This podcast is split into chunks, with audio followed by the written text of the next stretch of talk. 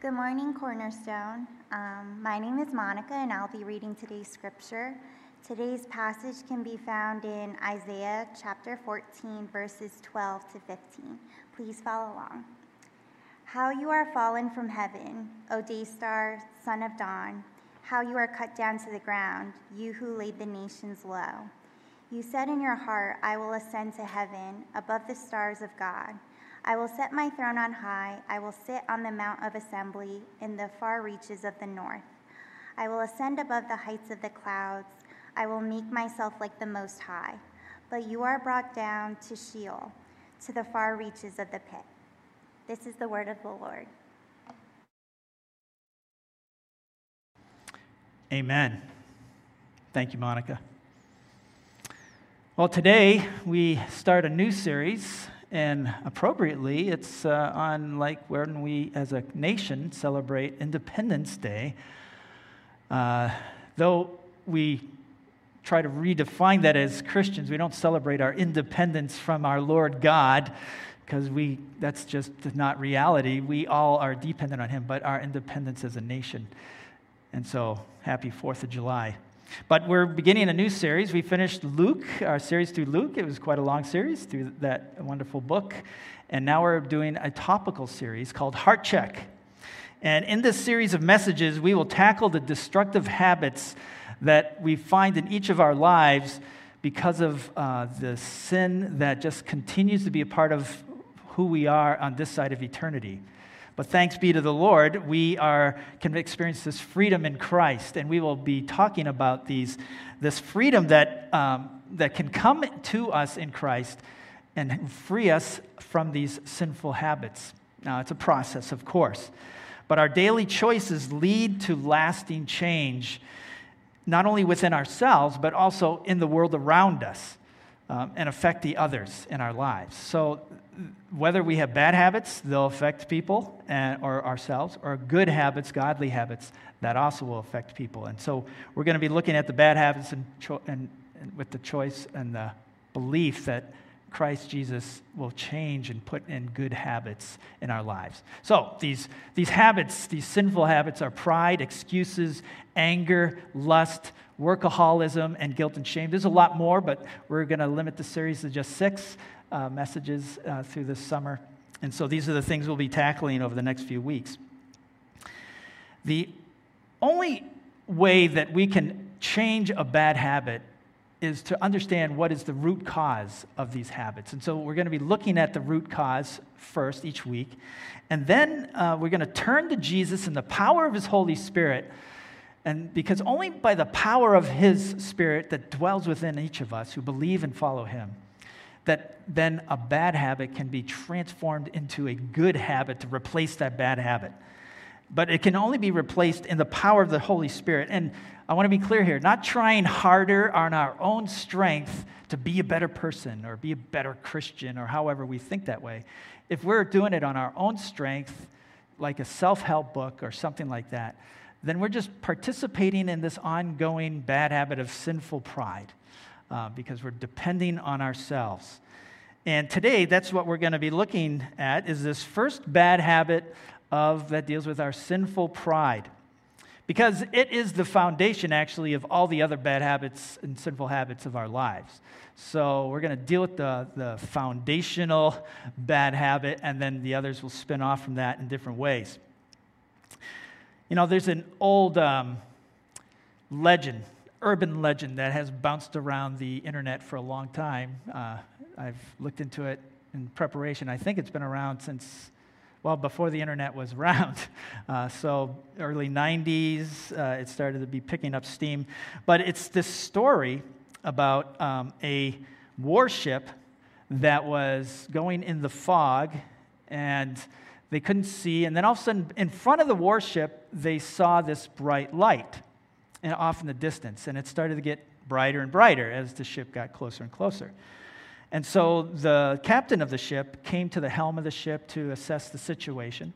And as he was just beginning to assess the situation, he they heard over the radio this voice. And the voice said, "The vessel traveling eighteen knots on a twenty twenty or two twenty heading you need to adjust your course thirty degrees. And then uh, the captain got on the radio and responded and said, this is the vessel uh, in the heading of two twenty. Um, you adjust your course thirty degrees. Well, then came the reply, uh, negative, Captain. Uh, I suggest you adjust your course thirty degrees. And then irritated, the captain replied, I am the captain in the U S Navy. Who am I speaking to? And the voice replied and said, I am an ensign in the U S Coast Guard. And then the captain said, well, then I suggest you adjust your course. And the ensign said, no, sir, I suggest you adjust yours immediately. And so the captain, really irritated, now said, son, we are a U S Navy warship. And then the voice comes back and says, well, sir, we are a lighthouse. I think you should adjust your course. And I tell this story because this is a picture of sinful pride.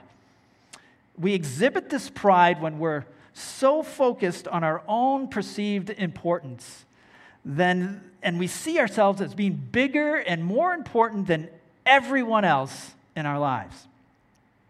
And the Bible is really hard on sinful pride, on pride in general, because it keeps us from seeing and being aware and acknowledging our own sin. And so that's why the, the scriptures are really harsh on this. And not only will this sinful pride lead us then away from God, but it damages then the other relationships that we have in our lives. Christian apologist and author C S Lewis said, and I quote, there is no fault which makes a man more unpopular, and no fault which we are more unconscious of in ourselves. And the more we have it in our in ourselves, or have it ourselves, the more we dislike it in others. According to Christian teachers, the essential vice, the utmost evil, is pride. Unchastity, anger, greed, drunkenness, and all that are mere flea bites in comparison. It was through pride that the devil became the devil. Pride leads to every other vice. It is the complete anti-God state of mind. End quote. So, what is pride? Well, the text Monica read earlier for us is uh, from the prophet Isaiah, chapter fourteen, and it is a picture of self-centered pride. And that's why we're looking at this text. Now, the ultimate statement of pride in this text is in verse fourteen, which says, I will make myself like the Most High God. Now, the prophet Isaiah was describing here the pride of the king of Babylon at that time. But scholars, biblical scholars, tend to point that this, to this text as a description of something far deeper than just what appears as the defeat of the Babylonian Empire at that time. The understanding is that this is not only describing the fall of the king of Babylon, but also the fall and defeat of Satan himself, the ultimate enemy of God. And this highest of God's angels, uh, what is known as Lucifer, the day star, uh, he, he tried to seize the throne of God and take for himself the worship that only is to be given to the Lord God alone. And, you know, uh, it's that image, that statement, I will make myself like the Most High, is the ultimate expression of pride. And it revealed Satan's basic strategy that he is the, an imitator. He is an imitator of what is good, but he's actually totally anti-God. And so like the king of Babylon, he's going to be defeated and humiliated and ultimately thrown into hell, as we see in the teachings of Scripture. Uh, Proverbs sixteen eighteen is very uh, true when it says there, pride goes before destruction and a haughty spirit before a fall. So, to get a, even a, a better idea of what pride is, we need to go back all the way to the beginning of the Scriptures, uh, in the very beginning with Adam and Eve when they first sinned in the Garden of Eden. And this is another description of sinful pride at work. Eve and the snake, I'm going to prep where, before we get into the text there in Genesis three. Eve and the snake are talking about eating and, of the trees in the garden. And Eve uh, restates God's command that they were not to eat of this one forbidden tree at the command of God. And so uh, we pick up the story in Genesis three, verse four. But the serpent said to the woman, "You will not surely die, for God knows that when you eat of it, your eyes will be opened and you will be like God, knowing good and evil." So when the woman saw that the tree was good for food, and that it was a delight to the eyes, and that the tree was to be desired to make one wise, she took of its fruit and ate.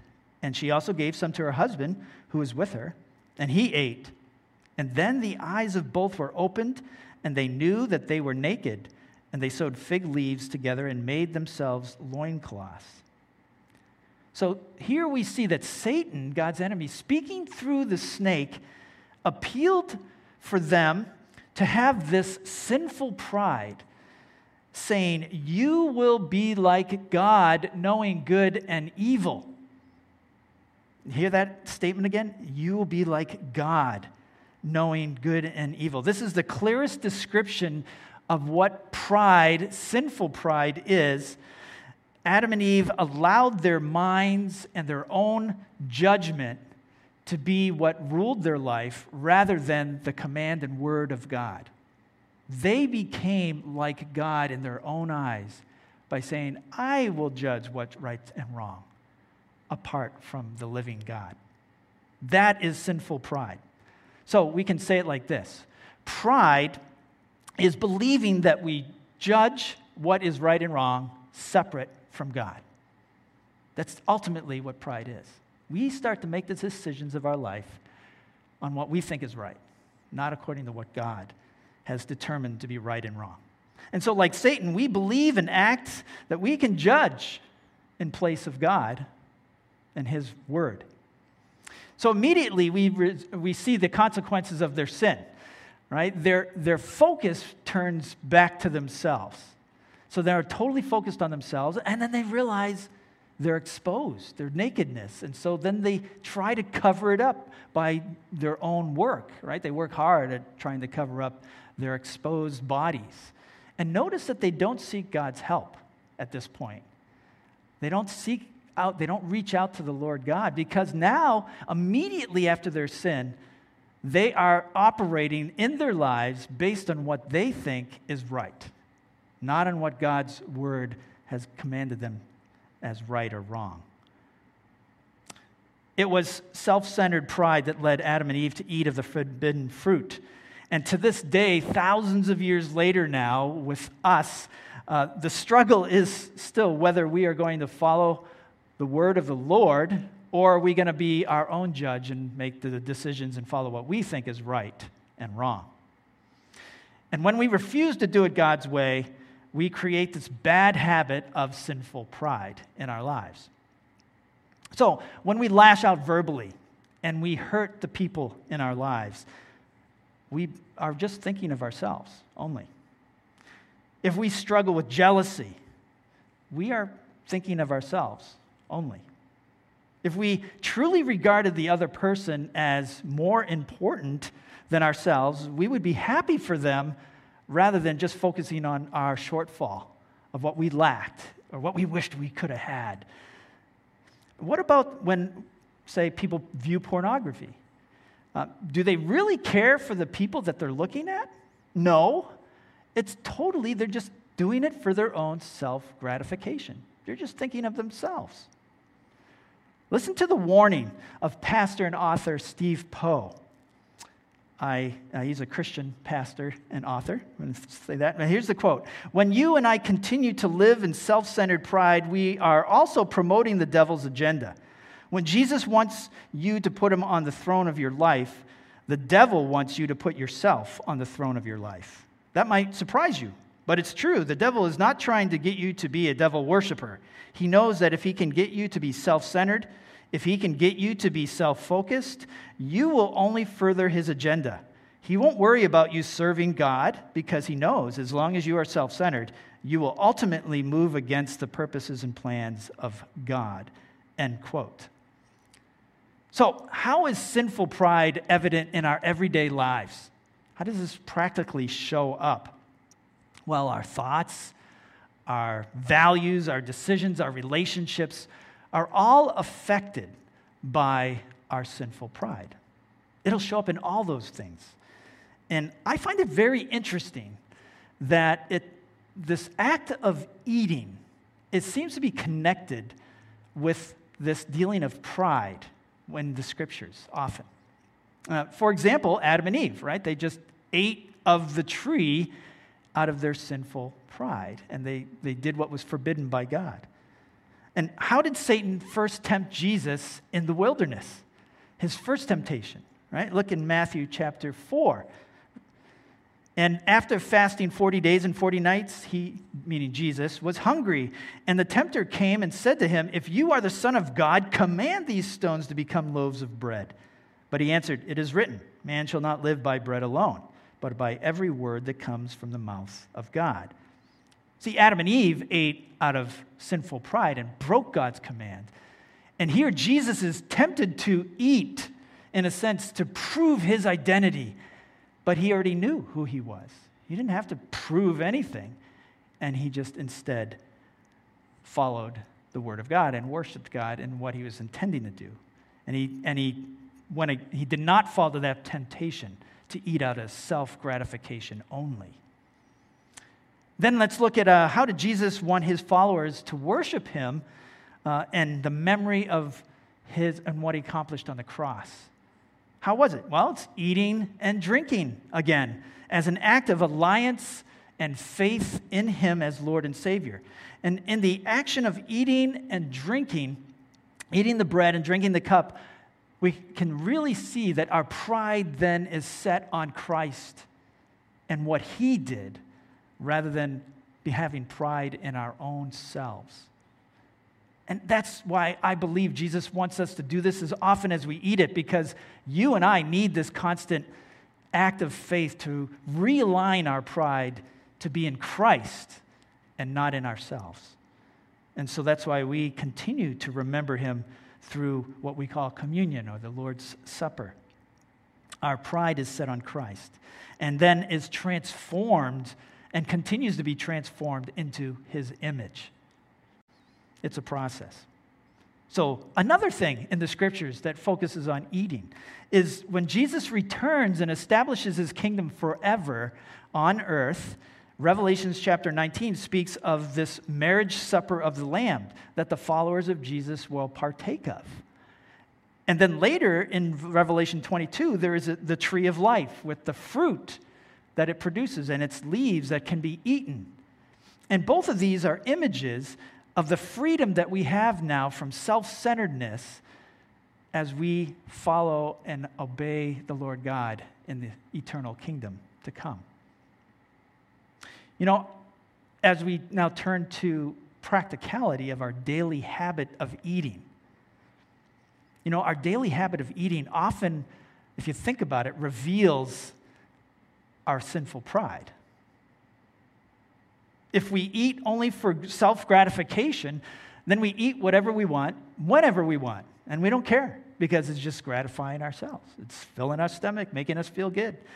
But when I see my daily eating as an act of worship, because all that we do is to be in the name of the glory of God. If we see that as an act of worship, then the way I eat and what I eat and probably will become healthier as I realize that this body that God has given me is something that I'm to be a good steward of, and that is how I worship the Lord as well. And I will show restraint, too, in how much I eat. I won't gorge myself or be a glutton. Thinking of our eating habits and consider if the way we eat is simply for self-gratification usually, or is it an act of worship in our understanding? But besides eating habits, how do we know if we are self-centered? How does it show up? Well, we can ask ourselves if any of these things are true in our lives, in these questions here. Do I often become defensive? Think about it. Do I blame everyone else for my problems? Do I have a hard time cooperating with others, whether it's at work or school, projects, or just in general and anything? Are my conversations usually turned eventually to be about myself, about my work, about my concerns, about my interests, um, about my relationships, about, you know, basically anything to do with me. Because sinful pride moves us to be, it's all about me. Ultimately, everything's about me. It's all about me. How do we deal with our sinful pride? We all struggle with this. But we need to have a plan, brothers and sisters. We can't just coast. We need to have a plan. The best way to get rid of a bad habit is to replace it with a good habit. And so one popular method for building habits is called uh, the twenty-one ninety rule. And uh, this just simply means it takes twenty-one days to create a new habit, and then it takes about another ninety days to make it a part of our lifestyle. So it's like we do it without really thinking about it anymore. And, you know, we didn't create our bad habit overnight. And so we cannot create a good habit overnight either. It's going to take some time to replace it. So I, as I was thinking through this and how can we practically, as followers of Jesus, replace the bad habit of sinful pride, which is such, like we said, a foundation of everything uh, sinful in our lives. Um, I, I found a, a good six steps that is helpful from this pastor and author Steve Poe's book, Creatures of Habit. So the first step is something that you've heard many times as a follower, is it needs to be regular in our life, and that is confess our sin. Now, confession of sin is an act of humility before God, first and foremost. Confessing our sin to the person that we've hurt or offended then also moves us to be humble, because we must admit that we are in the wrong, that we did something that was not right.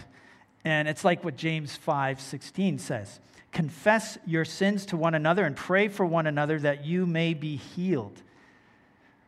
Think of it right now. If we don't have the regular habit of confession before the Lord, a daily evaluation of what we have done to dishonor Him, if we don't have that practice in our life, then sinful pride has a huge grip on us right now. I mean, just practically, think of a sin right now that you need to confess. Just think of one. Does something come to mind? If nothing does, then that does not mean you have not sinned. That just means that you are unaware, because sinful pride blinds us to our own sin. So, confess our sin is the first step. Second step is humble ourselves, which is very much related and, and intertwined with the first step. Being humble does not mean we think less of ourselves. It just simply means we think of ourselves less often. It's not all about me in that sense. Uh, it, in other words, we think more of others than ourselves. Uh, Philippians chapter two, verses three and four talk to, about this. Do nothing from selfish ambition or conceit, but in humility count others more significant than yourselves. Let each of you look not only to your own interests, but also to the interests of others. Now, this practically means that when we start our day or our week and we're making plans, do we ever think about other people in those plans? Or are we just thinking about what I got to do today, what I want to accomplish today, what I get, you know, and, and I never think about other people? Then we are not very humble in that regard. Are we thinking of other people in our lives when we plan? Okay, so confess our sin, humble ourselves. The third step then is to make time to listen to others. Do we get so impatient when someone's trying to express their thought that we just interrupt and talk over them to express our own thoughts? Uh, when we do this, this is a sinful pride act, because one of the best ways to break the pride, the sinful pride, uh, um, is to just actually focus and listen to someone authentically. Be interested in what their opinion is or what they are sharing with us. In a sense, stop what we're doing, put that phone away, right, when someone's talking to us, and give them eye contact and just listen to them. Actually focus on what they're saying. The very act of listening is antithesis to pride, because we are focusing then not on ourselves, we're focusing on others. And it recenters our focus outside of ourselves. And so when we truly listen to another's opinion, what we're communicating is that their opinion is important to us and that our thoughts and opinion are not the only thing that we care about. As Romans twelve three says, don't think you are better than you really are. Be honest in your evaluation of yourselves, measuring yourselves by faith, by the faith God has given us. Okay, the fourth step is be intentional to ask for help. Whoop, I went a little f- fast there, sorry. Yeah, be intentional to ask for help. Do we have a hard time asking others for help? And there's that funny description there. You know, where we're not willing to ask for a lending hand because we won't give up our pride.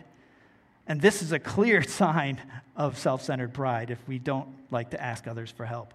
Asking for help acknowledges that there are people out there that might be better at what we're trying to do, or know more than we know, or just that the fact that we can't do it on our own. We need the help of others to get this task done. It's humbly admitting our need for help. And then the fifth step is the practice of being grateful. Do we feel that everything good in our lives that has happened to us is because of our own achievements, of our own efforts? You know, we've just lived well, we've made the best choices. If we feel that way, then that is a sign of sinful pride.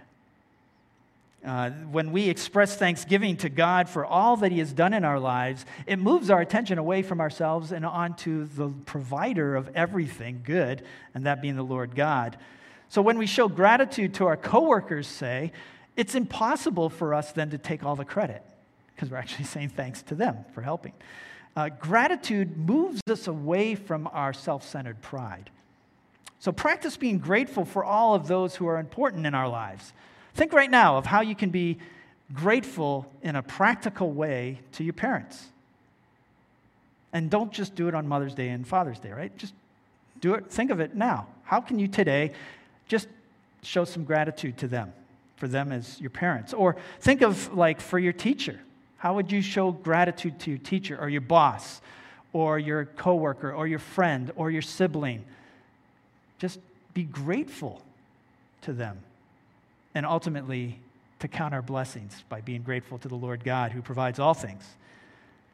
So we've seen these steps: confess our sin, humble ourselves, make time to listen to others, be intentional to ask for help, practice being grateful, which leads us to the sixth step, celebrate the good that happens to others. Now, this may think like, oh, this is a no-brainer, but I know this is tough for us. If a coworker gets a promotion and we don't, we celebrate with the goodness that has happened to that coworker. Uh, we're self-centered if we immediately think of ourselves, like, oh, I didn't get that, you know. We're only thinking of ourselves. We're not thinking and celebrating with the good that happens to uh, somebody else. I see this the best when with uh, in our community with S A T scores. You know, and, and you always compare, right? Like, so if I, you get a pretty good score, but then somebody gets a really good score, oh, man, you know. And, and so we're just thinking of our self-centered, uh, we're all just thinking of ourselves. And, um, and how bad we are compared to them. Take heart from the instructions of Romans twelve fifteen, to rejoice with those who rejoice. And when we can sincerely, can sincerely celebrate with those who have good things happening to them, whether whatever's happening in our life, actually, I'll guarantee when we sincerely celebrate with them, our days will be a little better too, uh, because of that celebration. You know, we all struggle with sinful pride, each and every one of us this side of eternity. And the good news is those of us who follow Jesus have His Spirit within us through faith in Him. And the, the power of His Spirit in us is transforming us into His image. And this is a process.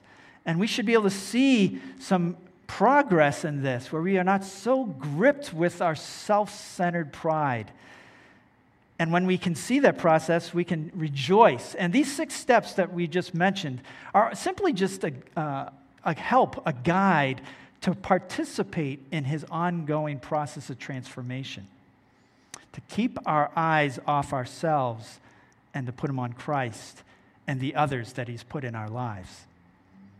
So, brothers and sisters, let's encourage one another and spur one another on toward Christ in doing good deeds for his name and sharing his gospel. Let's pray.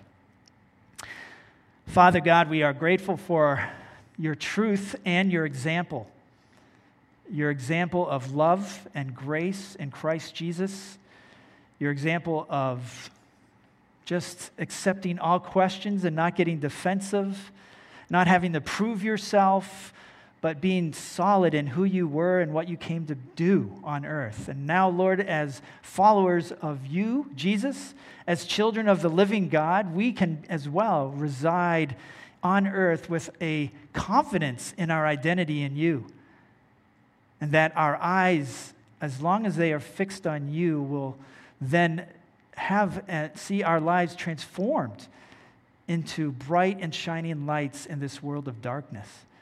Not bringing attention to ourselves, but shining light on the truth and value of you, Lord Jesus, as the living, redeeming, forgiving God. And Lord, this is our prayer now, that you would just unleash us in Cornerstone to do what you have called each of us to do. And we pray this in Jesus' name. Amen.